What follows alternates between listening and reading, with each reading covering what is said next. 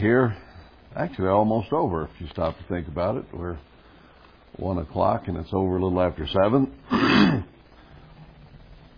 but Feast of Tabernacles follows.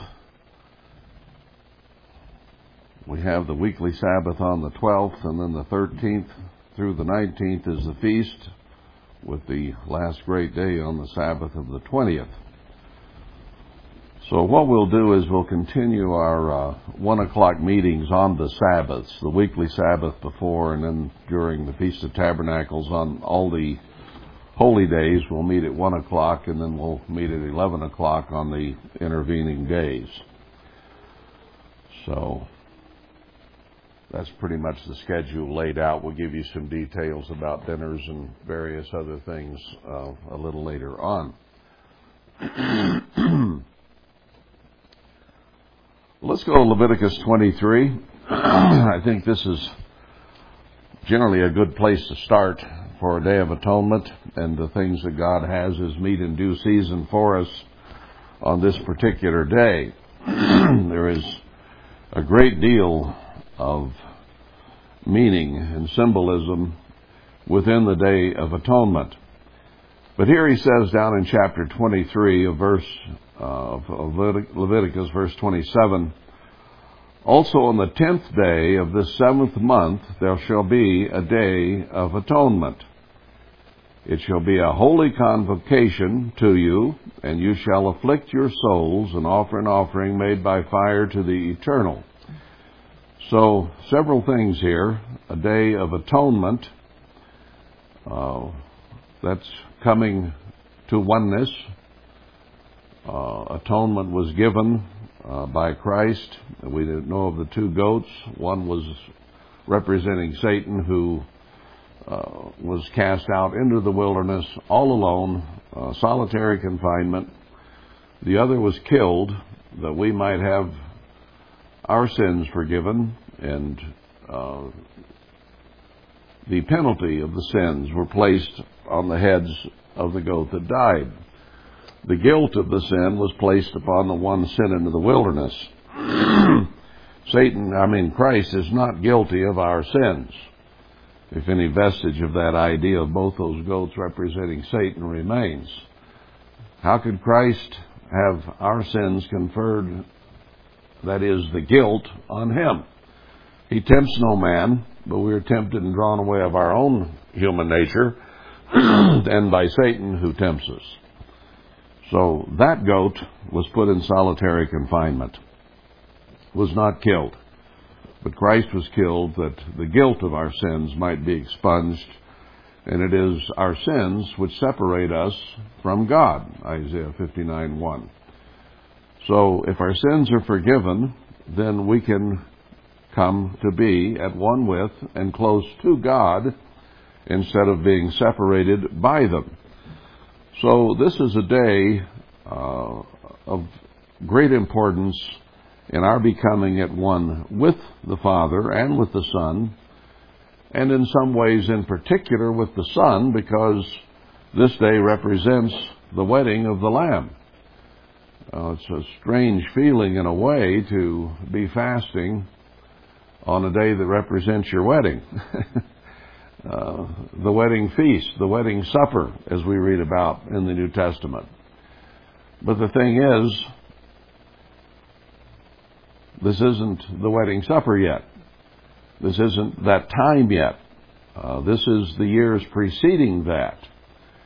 And Christ did tell his disciples that when he was asked, or told others about his disciples, he says, Well, why, why aren't they fasting? Well, that's because they're with me. And when you're with me, you don't need to fast. It's when I'm gone is when we need to fast. So we're in the position right now in the preparation of the bride to get her ready for the wedding. She is not ready. Pentecost does represent the time of the engagement to Christ. And then we go through, in human terms, the long hot summer uh, of growth and overcoming and of being without him, as you remember in the Song of Songs. She was there by herself and he wasn't there, And uh, she desired him to come. And then when he did come, she wasn't quite ready to throw off the covers and go to meet him at the door because she didn't want to get cold. Uh, so there is preparation that has to be done, and we have to be ready, hopefully by the time he comes, and have oil in our lamps uh, so that he recognizes us as his bride, not one who let it go out. So, yes, we still fast on Day of Atonement. I do believe it will be like the fasts there in the book of Zechariah, one of which we just did, the fast of the seventh month. He says they're fasts, but they'll turn into feasts of joy. Once the battle against Jerusalem, that is, the Church of God, has stopped.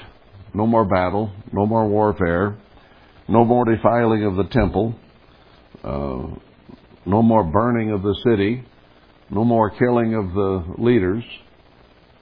Uh, the temple of God will come, and the Father and the Son will be the temple of it and we will be kings and priests in that kingdom. And why do we need to fast anymore? It's like Christ said, when you're with me, you don't need to fast. It's when you're separate from me that you need to fast. So we still fast on Day of Atonement, and we still fast on those other days because we as a church are still under siege from Satan and our human nature, and that hasn't gone away. It's still here. We still have to fight and work at overcoming and growing and being like our bridegroom to come so that we're of like kind as him when he does arrive to take us and marry us on the day of atonement before his father on his throne. So this day pictures becoming at one with Christ in marriage and as we fast, becoming at one by repenting of our sins and coming to be closer to Him instead of being separated by sin. So this is very, very important, even the very first word, a day of atonement, where our sins are atoned and where we become at one is another way, if you break the word down, at one. And sin is what separates, so becoming at one certainly, I think, is a valid breakdown of that word. It shall also be a holy convocation, uh, a time when God's people meet together. We are not to uh, depart from meeting together, as Paul said in Hebrews, and so much the more as we see the day draw near. So this, this is one of those seven holy days or holy convocations, a commanded assembly where we have to come together before God. You can't have a holy convocation of one. Uh, we have to come together as a congregation because we're supposed to be coming at one and love one another, uh, even as we're supposed to become at one with God. So it's a holy convocation where we meet together to represent oneness with God by being at one among ourselves. If we can't get along with each other, how do we get along throughout eternity? So that's what we're here to learn to do. And with that comes afflicting our souls or fasting, neither food nor water during the Day of Atonement, because it is a time to be afflicted because of the sin that still remains and our work at getting rid of it and offer an offering before God. And you shall do no work in that same day, for it is a day of atonement to make an atonement for you before the eternal your God. So the day should be centered on God. It should be centered on our relationship with Him, uh, not on other things. On other holy days, he says no work except the preparation of food. But on this one, no work at all. No food prep, no nothing. Because the sole focus is to make this atonement with God. It's so critical for us to be close to God. And the fasting is what helps humble us, which helps turn us to God, because we realize how physical and how weak and how small we are, and that without food and water, uh, we get very weak very quickly and ultimately die from it because we're not sustained. Well, what sustains us in our Christian life? God's Spirit. And the Day of Atonement is picturing us becoming at one in spirit with Him. So it says, Whatsoever soul it be that shall not be afflicted in that day, uh, not fast, he shall be cut off from among his people. Being cut off from among God's people is a very, very sad thing because we are to be 144,000 combined as his people who become his bride. And if you're cut off from that, you're in pretty sad shape because this is our day of salvation. We don't get another one. This one's ours. Uh, people in the world who don't understand will have theirs in the great white throne judgment. But this is it for you and me. And we do not want to be cut off in any way from among God's people. We need to be front and center, right with them. See, he, he pronounces a curse there of being cut off. So, cutting ourselves off or being cut off by God means that you're cut off. And Christ said if you aren't connected to His people and to Him, you will wither and die. So we can't afford to let ourselves be cut off because any part that is cut off from the body cannot long survive. In other words, we need each other. We need to love each other. We need to care about each other and support each other because we're a body and the whole body needs supported. So being cut off is a very dire circumstance. And whatsoever soul it be that does any work in that same day, the same soul will I destroy from among his people. So working on this day is pretty important, or not working is. You shall do no manner of work. It shall be a statute forever throughout your generations and all your dwellings. It shall be to you a Sabbath of rest. And it's interesting here, he defines the day, uh, as he does in other places, but he does specifically here. You notice back in verse 27, he says that the Day of Atonement is the tenth day. Well, he tells you how to count that back here then in verse 32. You shall afflict your souls in the ninth day of the month in the evening. From evening to evening shall you celebrate your Sabbath. So it is at the end of the ninth, the evening beginning the tenth, and you celebrate from evening to evening.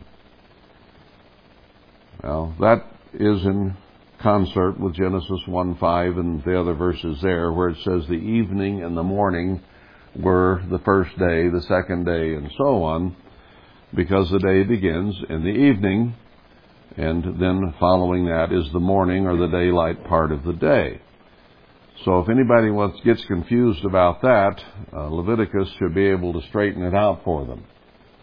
You do it from evening to evening, from the end of the ninth at evening is begins the 10th and it's over 24 hours later at evening again. Uh, there have been people here and there who've tried to convince me over the years that we should begin the day at dawn or at uh, sunup, uh, depending on their particular view. And uh, there's another group now that's influencing people. I don't know whether they've influenced them on that particular aspect or not, but they've influenced them to keep a 360 day calendar, which is uh, highly presumptuous. God has said we're going to have a 360 day year again. That's very clear in Scripture, but it isn't here yet. And until it is here, you can't keep what is not. Reality is we have 365. And that's how long it takes for the moon or the earth to go around the sun. So that is the calendar we have to follow because God says to use the moon and the sun as our calendar. And it doesn't say to use the stars. It says use the sun and the moon for your calendar, and he created the stars also, there in Genesis 1, 14 and 15. So, don't be led astray by anybody who begins to tell you that uh, we're on a celestial calendar of some kind that bypasses the sun and moon, and then suddenly you have the holy days coming not near the full moon or the new moon, but in the middle of the month, wherever it just happens to go. And not only that, they'll be completely out of feast season pretty soon. Because when you're keeping a 360 and you have 365 and a quarter, you drift out of season pretty fast. So that is abominable satanic doctrine. Let it be known.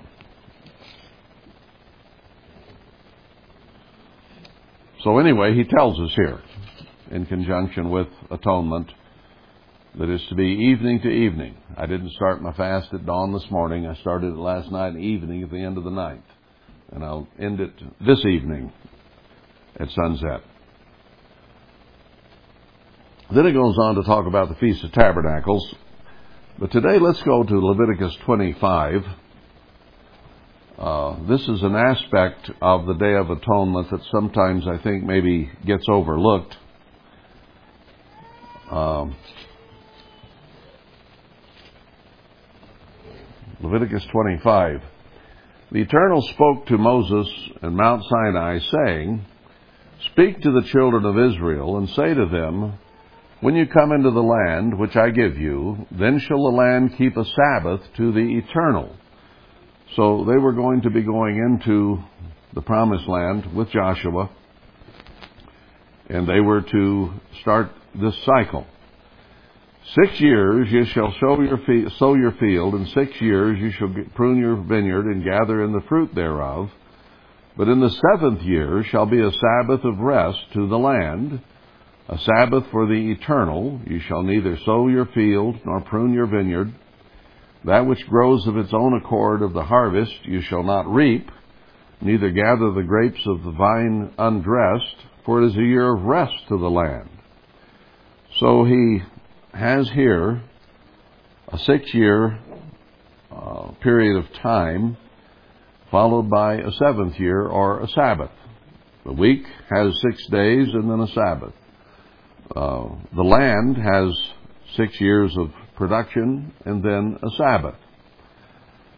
So uh, we are currently in a, t- a third tithe year, I believe the sixth year of the seven year cycle as we best understand it.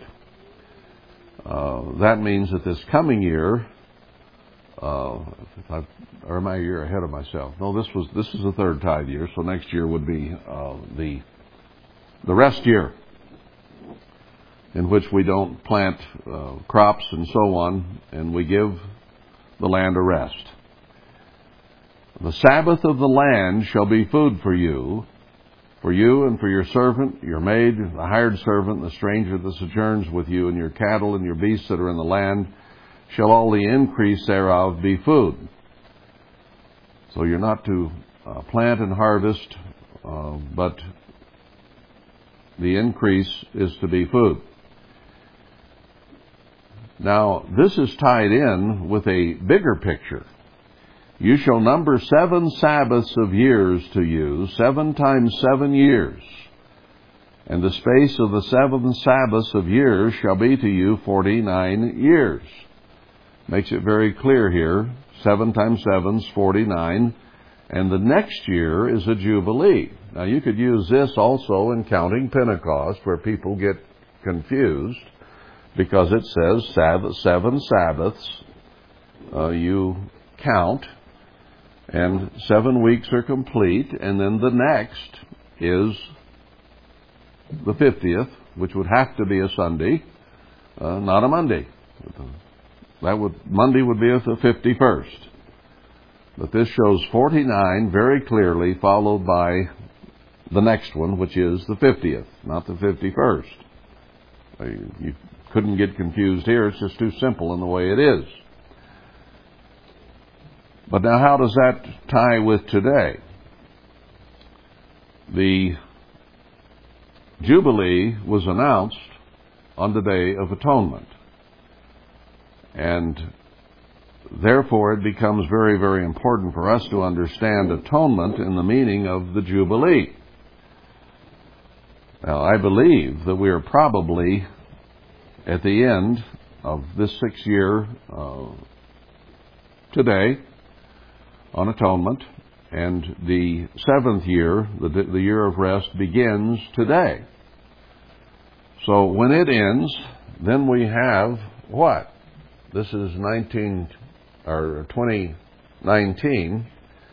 So if we have the seventh year, 2019 through atonement of 2020, that completes the seventh year.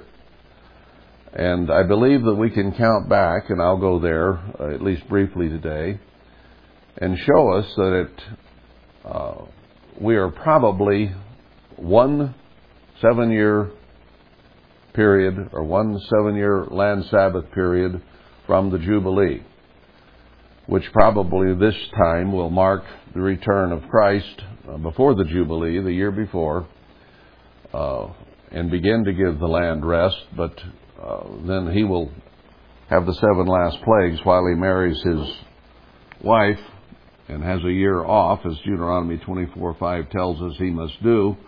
You don't work the year after you get married. You cheer up your bride. So we'll be at the Father's throne. Uh, wedding supper will go, and we'll have a year with Him before we come back and go to work. Uh, he will announce the Jubilee year, and then the earth will be at peace. Uh, and the land will be given back to whom it belongs. That was part of the Jubilee year. We could go on here. Uh, you shall cause the trumpet of the Jubilee to sound on the tenth day of the seventh month, in the day of atonement. You shall make the trumpet sound throughout all your land, and you shall hallow the fiftieth year. Uh, it is to be hallowed, set apart as special, and proclaim liberty throughout all the land to all the inhabitants thereof. It shall be a jubilee to you, and you shall return every man to his possession, and you shall return every man to his family. It puts families back together. If they've strayed apart, as we are doing in our present nuclear generation, and you have people in the family living overseas and from one coast to the other, and families aren't together like they used to be a hundred years ago. In my own experience, and I'm not quite a hundred yet, uh, most families stayed pretty much intact. Uh, most of my cousins lived within walking distance. All my grandparents lived within walking distance. Families were together. And in that sense, part of it was because my grandfather had given some of his kids 10 acres apiece or thereabouts uh, off of his farm and ranch. So we lived on his ranch, basically, all it had been deeded over, but it was still part of the family ranch. And we had closeness there with family and cousins and grew up together. Some of you remember that. Uh, those of you who are not very old don't remember much of that because you had to travel a thousand miles to see Aunt Gertie or whatever, uh, or your cousins because they're scattered all over the place. Uh, wars help do that. Uh, modern transportation has helped cause that. People finding jobs elsewhere. A lot of things have gone into it. But with the law that God made, the size society was to be governed with was that when they came into the land, Joshua would divide it up and give certain land to certain tribes, and within that tribe, all the families were given their own land. And in some cases, they mismanaged. You couldn't buy land back then, but you could lease it for up to 49 years. Uh, somebody didn't want their land, they wanted to be in town or whatever, they could, as soon as the Jubilee came, they got their land back, they could lease it out to somebody else. Most hopefully weren't that foolish, but sometimes over a period of 49 years, for one reason or another, they might lease out part of the land because they needed uh, money or whatever. But that land was all to go back to the family every 50 years. And you could start over. So if there was a fool in your family that somehow lost your land, you got it back. And you had that freedom and that liberty to have to be a landowner. So it returned to you. A jubilee uh, shall that fiftieth year be to you. You'll neither sow nor reap. Uh, that which grows of itself. You don't pick the grapes. It is the jubilee. It shall be holy to you. Or you don't dress the grapes. You don't uh, prune them and take care of them as you do in a normal year. For it is the jubilee. It shall be holy to you. You shall eat the increase thereof out of the field. You didn't plant. You didn't uh, trim back your grapes, but apparently you could eat what was there uh, that just came of itself. In the year of this Jubilee, you shall return every man to his possession. And if you sell anything to your neighbor or buy from your neighbor's hand, you shall not oppress one another. According to the number of years after the Jubilee, you shall buy of your neighbor, and according to the number of years of the fruits, he shall sell to you. So if you sold him land in the 30th year, uh, he was only going to have it for uh, another 19 years. So uh, the amount of the lease or the buy, if you want to call it a buy, would have uh, uh, been diminished by the amount of years that remained. So it's interesting. It says I didn't look up the Hebrew. It says you could buy it uh, people thought when they signed a lease here they were buying some of them, or at least they come to, came to think that later. And what a mess we've had over the over that. but no, it was a lease. Always was. Now, so let's go to Luke 4. So I want to talk about this Jubilee a bit. Here Christ uh, had been tempted. He'd been doing some preaching before. Uh, but he came down to Nazareth where he'd grown up, verse 16. And as his custom was, he went into the synagogue on the Sabbath day and stood up to read. There was delivered to him the book of the prophet Isaiah. And when he had opened the book, he found the place where it was written, The Spirit of the Eternal is upon me.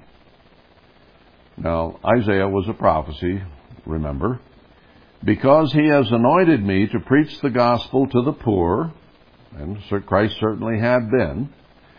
He has sent me to heal the brokenhearted, to preach deliverance to the captives, and recovering of sight to the blind, to set at liberty them that are bruised, to preach the acceptable year of the eternal. Now he stopped right there. We're going to go back to Isaiah in a little bit and read where he read before and after what he read. But he only read so much and he stopped. now it's interesting what goes on down below this. He closed the book and gave it again to the minister and sat down. And the eyes of all them that were in the synagogue were fastened on him. And he began to say to them, This day is this scripture fulfilled in your ears. So he read part of Isaiah and he said, This day is this starting to be fulfilled.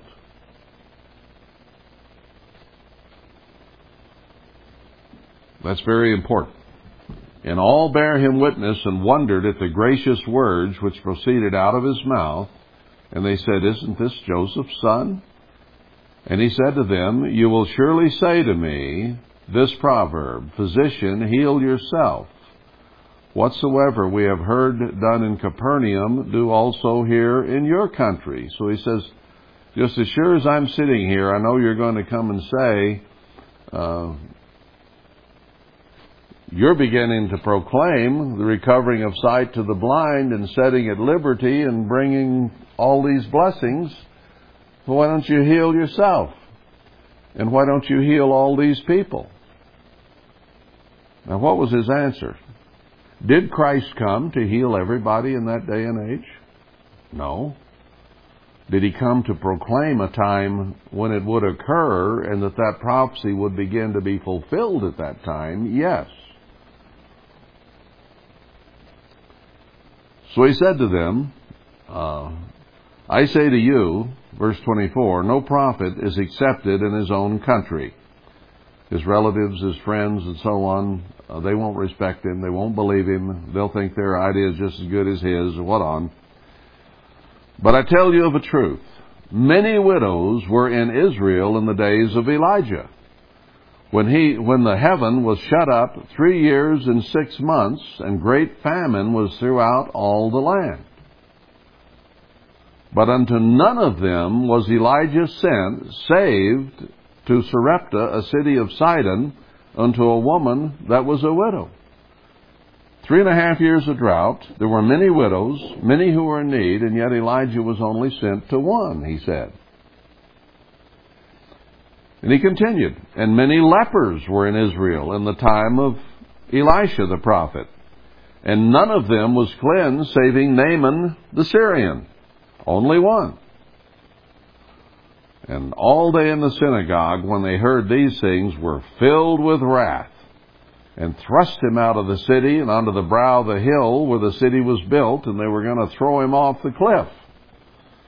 But he, passing through the midst of them, went his way. Now, I think he's saying a lot there. He's saying, I'm reading this in Isaiah because this has meaning, and this day is the beginning of the fulfillment of what Isaiah said. And he says, You're going to think that I just said that everybody's going to be healed because that's what Isaiah kind of was saying. Isn't it? But he gives them accounts of when there was healing or taking care of widows, and only one widow was taken care of, and only one leper was healed. So God does some things sometimes, some ways, and other times he does not. Now, I appreciate what healings God gives us right now. But the time of the healing of many has not yet come. And it won't be here until God begins to reveal who the two witnesses are by doing signs and wonders that will cause 10% of the church to come to them to build the temple. And if you're expecting that to happen any other time, you're not paying attention. Because that is when those signs and wonders occur there in Zechariah 3 and not before. Meantime, we are still in the period of scattering and continued scattering and very little healing and very little blessing being spewed out is not a blessing.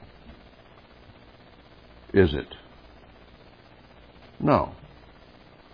So we have not yet entered the time of blessing that he has promised us.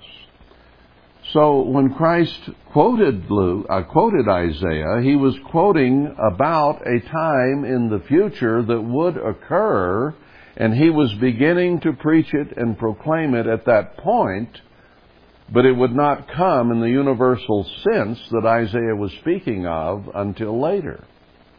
So he says, if you expect me to heal everybody, including myself, you're all wrong, because I haven't always done that.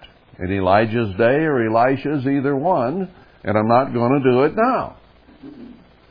Now, he did heal quite a few people. But let's go back to Isaiah and compare what Isaiah is saying to the amount of healing, even, and the amount of resurrection that Christ did while he was here on the earth. It wasn't much by comparison. Now, he says this day is it beginning to be fulfilled, but it wouldn't be fully fulfilled. fulfilled. Uh, let's see, Isaiah 61 is where we're headed. Let's go back to 60 a little bit, though. Here he's talking uh, about now. Arise, shine, for your light is come, the glory of the eternal risen upon you. For behold, the darkness shall cover the earth, in verse chapter 60, and gross darkness the people. But the eternal shall arise upon you, and his glory shall be seen upon you. The Gentiles shall come to your light, and the kings to the brightness of your rising.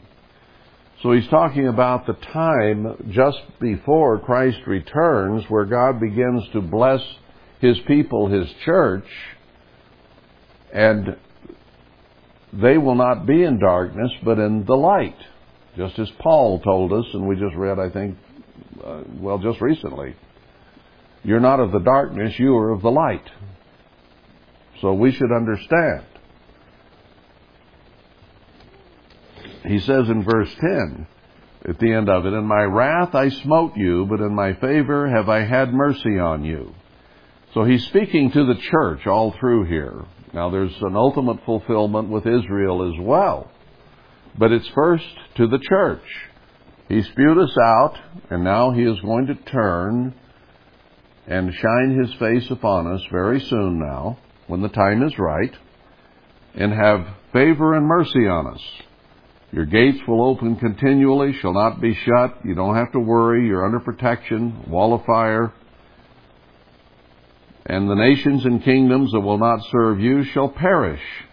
Those nations shall be utterly wasted. He's not talking about the millennium here, because once he sets it up, and people are going to be living God's way, there aren't going to be enemies around to come and give them problems. It's now that we still have Satan and his demons and the world around us, and those nations will be wasted. Does it not say that the church, led by the two witnesses, will do the plagues of Egypt upon the whole earth? The lack of rain from Elijah upon the whole earth? You think that's not going to destroy nations? Right there in Mitzrayim. Those plagues absolutely destroyed the Egyptian empire. And he's talking about the same things here. This is the end of the age that he's talking about. Now, are we picking up the context? Because it isn't far from here that Christ is going to be quoting from there in Luke 4. The glory of Lebanon shall come to you, the fir tree, the pine tree, the box tree together to beautify the place of my sanctuary. Doesn't he tell us in Isaiah 41 he'll plant seven trees in the wilderness, seven churches in the wilderness? The sons also of them that afflicted you shall come bending to you, and all they that despise you shall bow themselves down at the soles of your feet.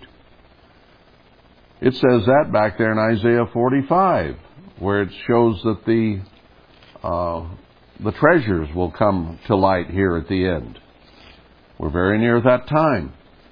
And he says down uh, verse 14 of chapter 45, Thus says the Eternal, the labor of Egypt and the merchandise of Ethiopia and the Sabaeans, men of stature, shall come over to you, and they shall be yours, and they shall come after you in chains they shall come over, and they shall fall down to you. They shall make supplication to you, saying, Surely God is in you, and there is none else. There is no other God.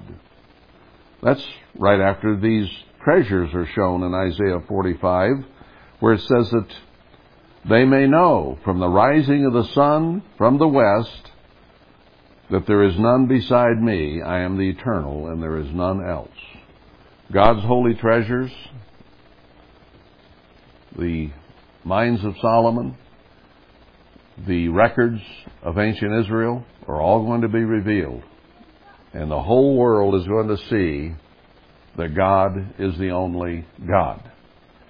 And people will come and say, God is with you, and He's the only God, so I'm coming with you. Same thing we're reading here in chapter 60. They'll come and bow themselves at the soles of your feet and shall call you the city of the eternal, the Zion of the Holy One of Israel. This is talking about those who are going to become the 144,000.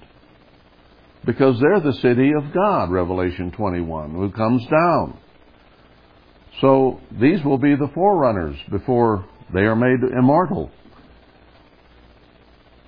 Still talking about people perishing and war above this. So it's not the millennium yet. Whereas you have been forsaken and hated, so that no man went through you. Who comes to God's people today? Basically, no one. No one came and went through you. You were forsaken and hated of the world. But they're going to see the glory of God come through the things that are revealed, and then they're going to come and say, Oh, God is with you. There's a scripture like that in Zechariah. I'm coming with you, for God is with you. Toward the end, chapter 11 or 12, somewhere right in there. So no man went through you, and I will make you an eternal excellency, a joy of many generations. Not made yet, but I will make you that. Because you'll become God and worship and uh, rule with Christ uh, a thousand years as kings and priests. You shall also suck the milk of the Gentiles, and suck the breast of kings, and you shall know that I, the Eternal, am your Savior, and your Redeemer, the Mighty One of Jacob. He says, For brass I will bring gold, and for iron I will bring silver, and for wood brass, and for stones iron. I will also make your officers peace, and your exactors righteousness. Tells us in Isaiah 54, I think last verse, that he will bring his righteousness to us instead of our self righteousness. And then violence will be gone. Your people also shall be, verse 21, righteous. They shall inherit the land forever, the branch of my planting, the work of my hands, that I may be glorified. So he's going to call out a people to finish up the work at the end and they're going to be given the land. Now there's the context of what Christ was saying in Luke 4 about the acceptable year of the Lord is the Jubilee is when the land will be returned to the tribes in the original promised land that it was given to and to the families that survive. They'll be the branch of God's planting. So I don't think there could be much question that this context is talking the beginning of the millennium, which if you have a 6,000 year period, 50 years, jubilees, all through 6,000 years, then the millennium begins at a jubilee. That's when the land will all be returned around the world. And everybody will have peace and safety and be landowners.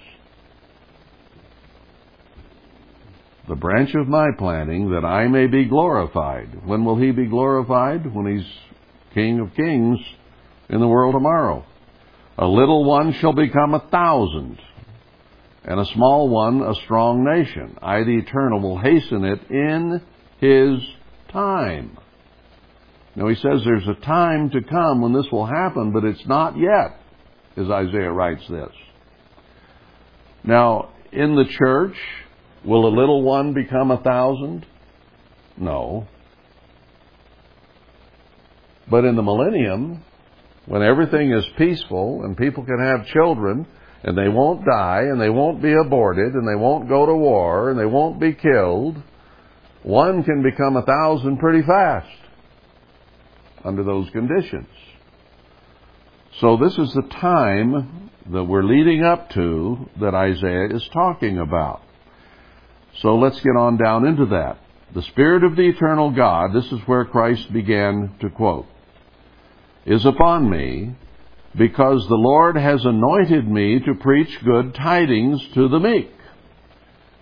Now, did he preach good tidings while he was here to the meek? Yes, he did. He told the presumptuous and froward who they were as well. Did he bind up the brokenhearted? Yes, he did, to a degree, but not all of them.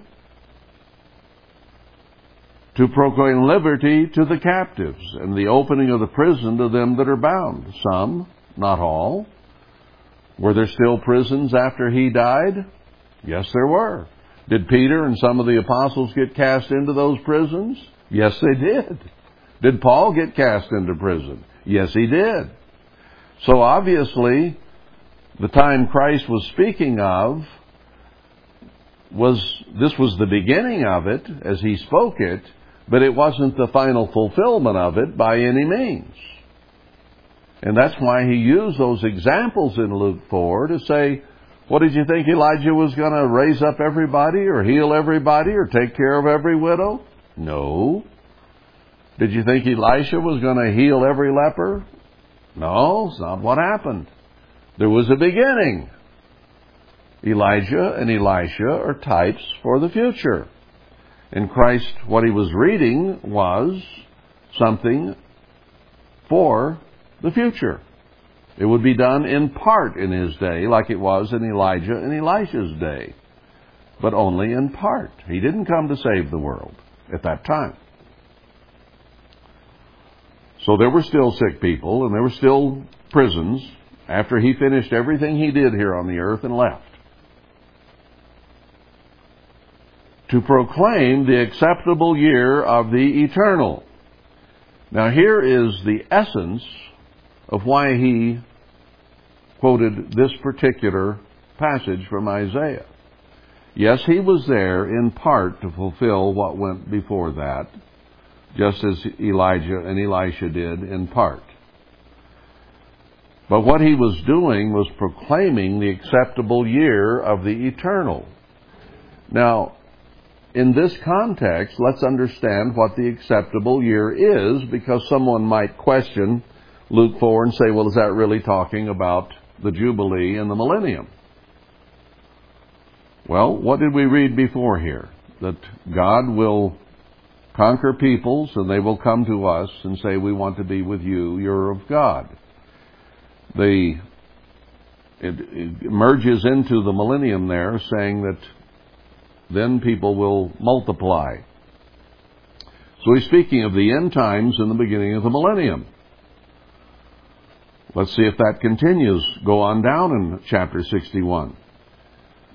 To proclaim the acceptable year of the Lord and the day of vengeance of our God. He didn't read that in the synagogue that day. He stopped by saying he came to proclaim the acceptable year of the Lord. Didn't read anymore. Closed the book. And he left out and the day of vengeance of our God. Well, when is the day of the vengeance of our God? Right here at the end is when the vengeance of God is. He didn't read that. To comfort all that mourn. Now, he comforted some that mourned while he was here, but not all. But when the acceptable year of the eternal comes, the mourning of all peoples will be removed, and peace will come to all, and a little one can become a thousand people. To appoint to them that mourn in Zion, to give to them beauty for ashes, the oil of joy for mourning. We don't have that yet. We, we still have vomiting and spittle, and we're still being destroyed. But this is a time then when he's going to give beauty instead of mourning, ashes. You put sackcloth and ashes on to mourn. The oil of joy instead of mourning. There's not too much to be joyful about right now, is there? The world is falling apart. The church is falling apart. We ourselves are not what we ought to be. Well, we can joy and hope for the future is what we can joy in, but there's not a whole lot of joy around right now. It's a fruit of God's Spirit, but that fruit isn't being produced much in today's world. It will be in the future, is what he's saying. It's something that is to come. Was, man, was Christ a joyful man while he was on the earth? No. Joy was not his major emotion. Now, it's a fruit of his, the Spirit of God, and he had God's Spirit, so he certainly had a certain amount of joy, but overall, the statement is made, he was a man of sorrows and acquainted with grief because of the sin and the wretchedness that he saw around him.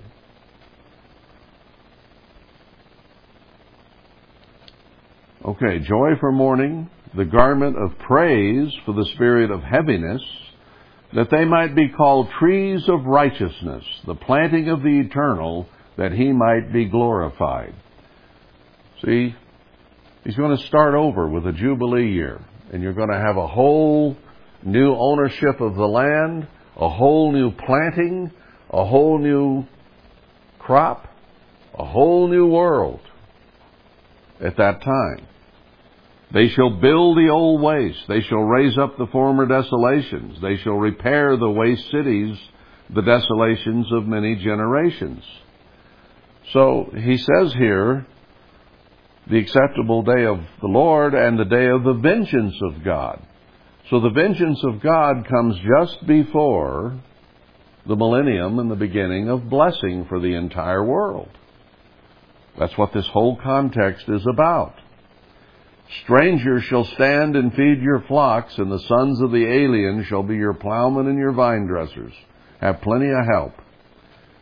But you shall be named the priests of the eternal. Men shall call you the ministers of our God. You shall eat the riches of the Gentiles, and in their glory shall you boast yourself. For the shame you've suffered, you'll receive double in blessing, and so on. Talking about the time when Christ marries his bride, verse 10. I will greatly rejoice in the eternal. My soul shall be joyful in my God, for he has clothed me with the garments of salvation.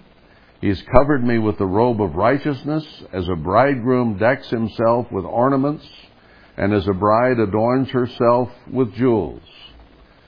So you have here the acceptable year of the Lord, and it is a time that includes God's people here at the end being blessed in chapter 60, a premonition of the millennium, an, uh, the acceptable year coming, and blessings, the millennium begin. And the bride marries Christ. Atonement pictures the marriage of bride to of Christ to his bride as well. So he stopped when he said he, came, he had come to do some of these things, but to proclaim the acceptable year of the eternal. And the fact that he stopped there shows that that was the emphasis of why he was reading that. Now, the best that scholars have been able to put together is that 26 and 27, those two years, were the years of the preparation and the beginning of uh, the ministry of Christ, and that he made this proclamation. They would have known when the Jubilees were. He made that procl- proclamation in year 27. Okay? So if he proclaimed a year in 27 as the acceptable year of the Lord, then all the Jubilees up until the millennium are only types of what will come. Do we grasp that? Every 50th year, we have a type of the millennium. All the land was returned. Uh, everybody's debts were all totally forgiven. And you started over. That's what the millennium is all about. The weekly Sabbath represents that as well. Hebrews 4 goes into it clearly about how uh, the Sabbath is a picture of the rest that shall come, the millennium. So the week is a day as is a thousand years, Numbers 1434. So the weekly cycle represents the 7,000 year plan of God, six years to man and Satan, and then a thousand years under Christ with peace. And even within the Jubilee cycle, every seventh year was a land, a year of release as well, and a year of prosperity that God would give. So if we had followed those land Sabbaths faithfully throughout history, we would still be having what God promised there. But we didn't follow them, and we didn't follow the millennium, and now we buy and sell land and we don't pay any attention to the 50th year. And the precepts of God have gone away. They don't mean anything to anybody anymore. But he proclaimed that this would occur. Now let's follow that up a little bit. If that indeed was year 27, and uh, you had 50 years, another Jubilee, let's see, that would have been about 77 AD, and the church would have been going on there for close to 50 years, and then it would die out pretty quickly. And blessings wouldn't be around. Christ would not be there to heal anybody. The apostles, who both healed and resurrected a few people, weren't around anymore. And that stuff stopped. Now, a few people who still obeyed God might have had a little healing here and there, might have had a few blessings here and there, but the church basically disappeared.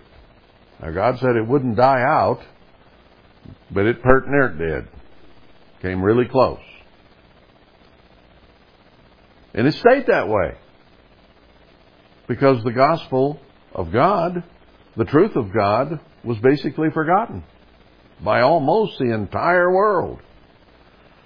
There were a few remnants in uh, Europe that still understood the Sabbath and the feast days and didn't keep the pagan holidays, and a few of them came over here when America began to be settled. And they kept some of those things for a short while, but they got shouted down and it basically got forgotten. Except for a few people that kind of kept a little bit of it alive here and there. But as far as being anything active and alive, when did God set his hand to make his truth known? Anybody know? Somebody tell me. When did, when did God, after Christ proclaimed this, in 27 AD apparently, when did God make a move to do something along these lines? 1900 years later. 1926 and 27 is when he began to call Herbert Armstrong to learn the Sabbath, to learn the truth, and begin teaching and preaching. And it wasn't like what came over in uh, the ships from England, where it's just sort of a few people understood and it pretty much died out, or the Seventh day Adventists, Thyatira, understood to some degree, but it never really went anywhere. And the truth of God was never really there. A little bit was, a little understanding, but the Seventh day Adventists never understood much of this book. They had the Sabbath, which they virtually worshiped, but that was primarily it. It wasn't until 1926 and 27 that God began to work with a man to show him a wider amount of truth that then could be proclaimed by radio and television around the world, and many could be called so that a work ultimately could be done. Herbert Armstrong did not do the final work of God. His was a preparatory work.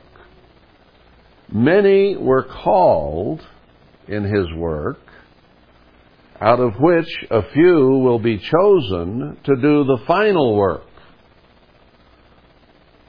Has the vengeance of the Lord come, as Isaiah 61 talks about? Has the end come? No. Many were called and spewed, and few are being chosen from that because the major work and the putting down and destroying of nations was not done by Herbert Armstrong. Did you see water turn to blood? Did you see three and a half year droughts? Did you see all of those things that happened in Egypt that he says will happen in the end time there in Revelation 11? No. Didn't happen. But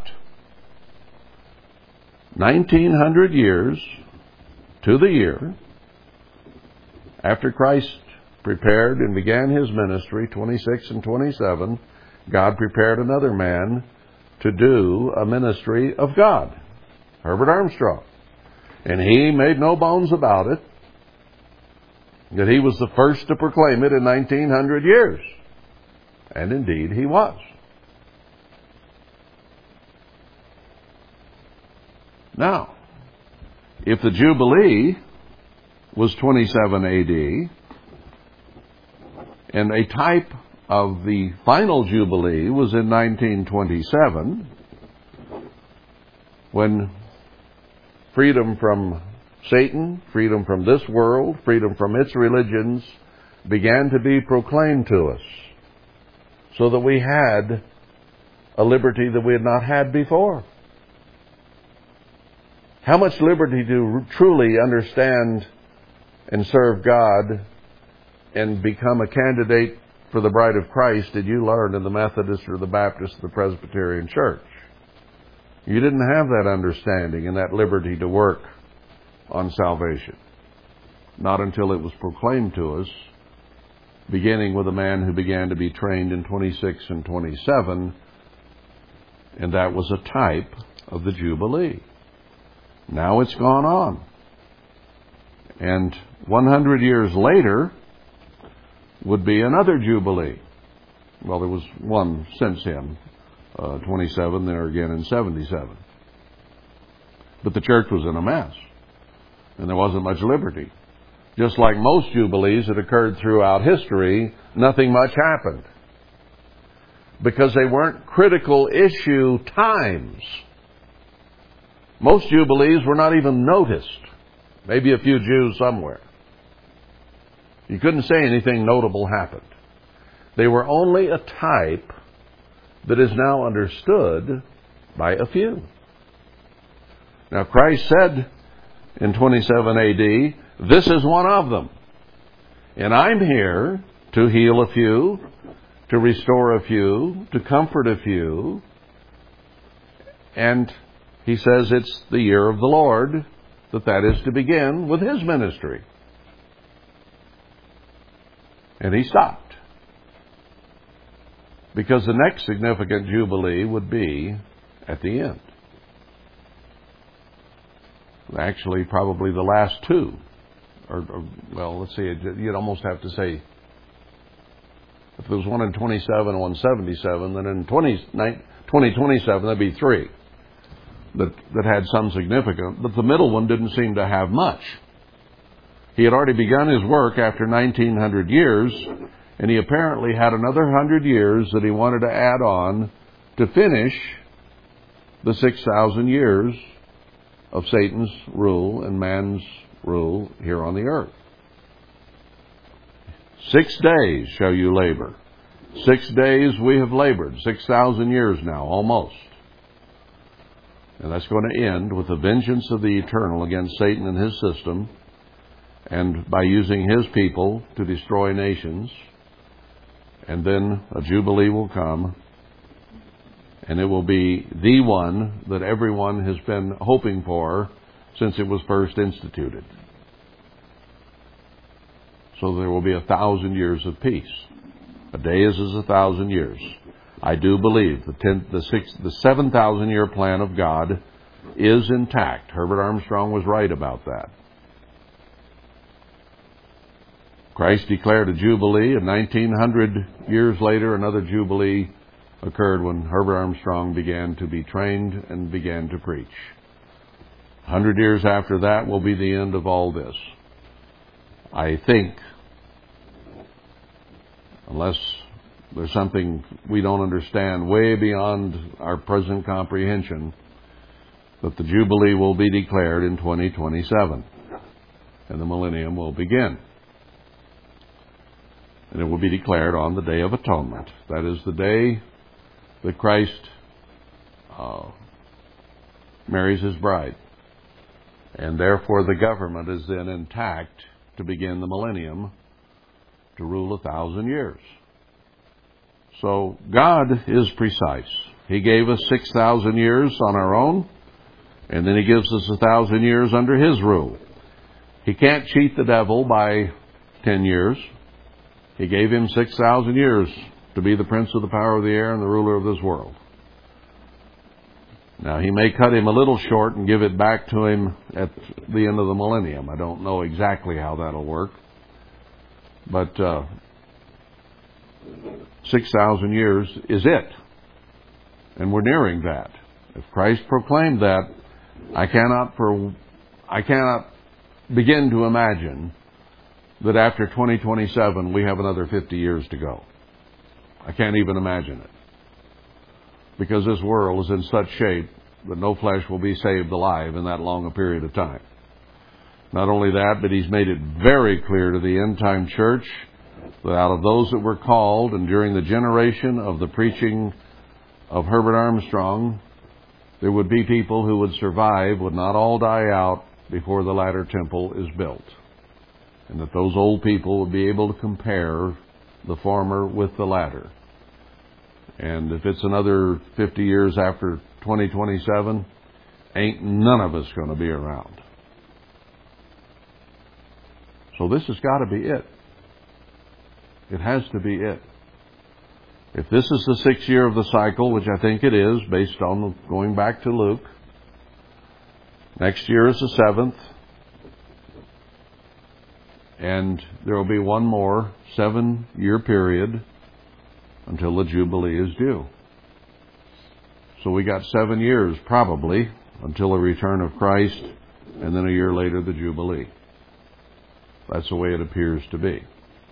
Now, I could be wrong, but I don't think so. Because you can take those statements that God made uh, about a day is as a thousand years, and how there would be 6,000 years of man. The weekly Sabbath pictures it, and it pictures the whole thousand year plan of God. So, how can you add to or take from that? I know one guy who writes papers 50 to 200 pages thick who says, well, we've already been here over 6,000 years. That doesn't count anymore. How does he get that? He gets that by going back to some of the historians who can't decide when creation was. They put all their genealogies together, and Herman Hoeh tried to do it. He tried to go back through the genealogies of, of Egypt and prove when creation was. That was his whole point. So he'd know when the end would be. And he got so confused, he finally says, You might as well throw my compendium, the book that contained all that info, in the fire and burn it. Because he says, I haven't figured it out. You can't do it that way. Why not just accept what God said? I'm going to give you 6,000 years, or 7,000. Six for you and the devil, and then a Sabbath. It's that simple. So, if Christ proclaimed the acceptable year of the Lord in 27, and we've seen it borne out in 1926 and 7, and are about to again within another seven, eight years, if we've seen that, then to me it's real simple. Just count back 4,000 years in increments of 50, and you know when the creation was. Because he said it'll be seven days, and a day is as a thousand years.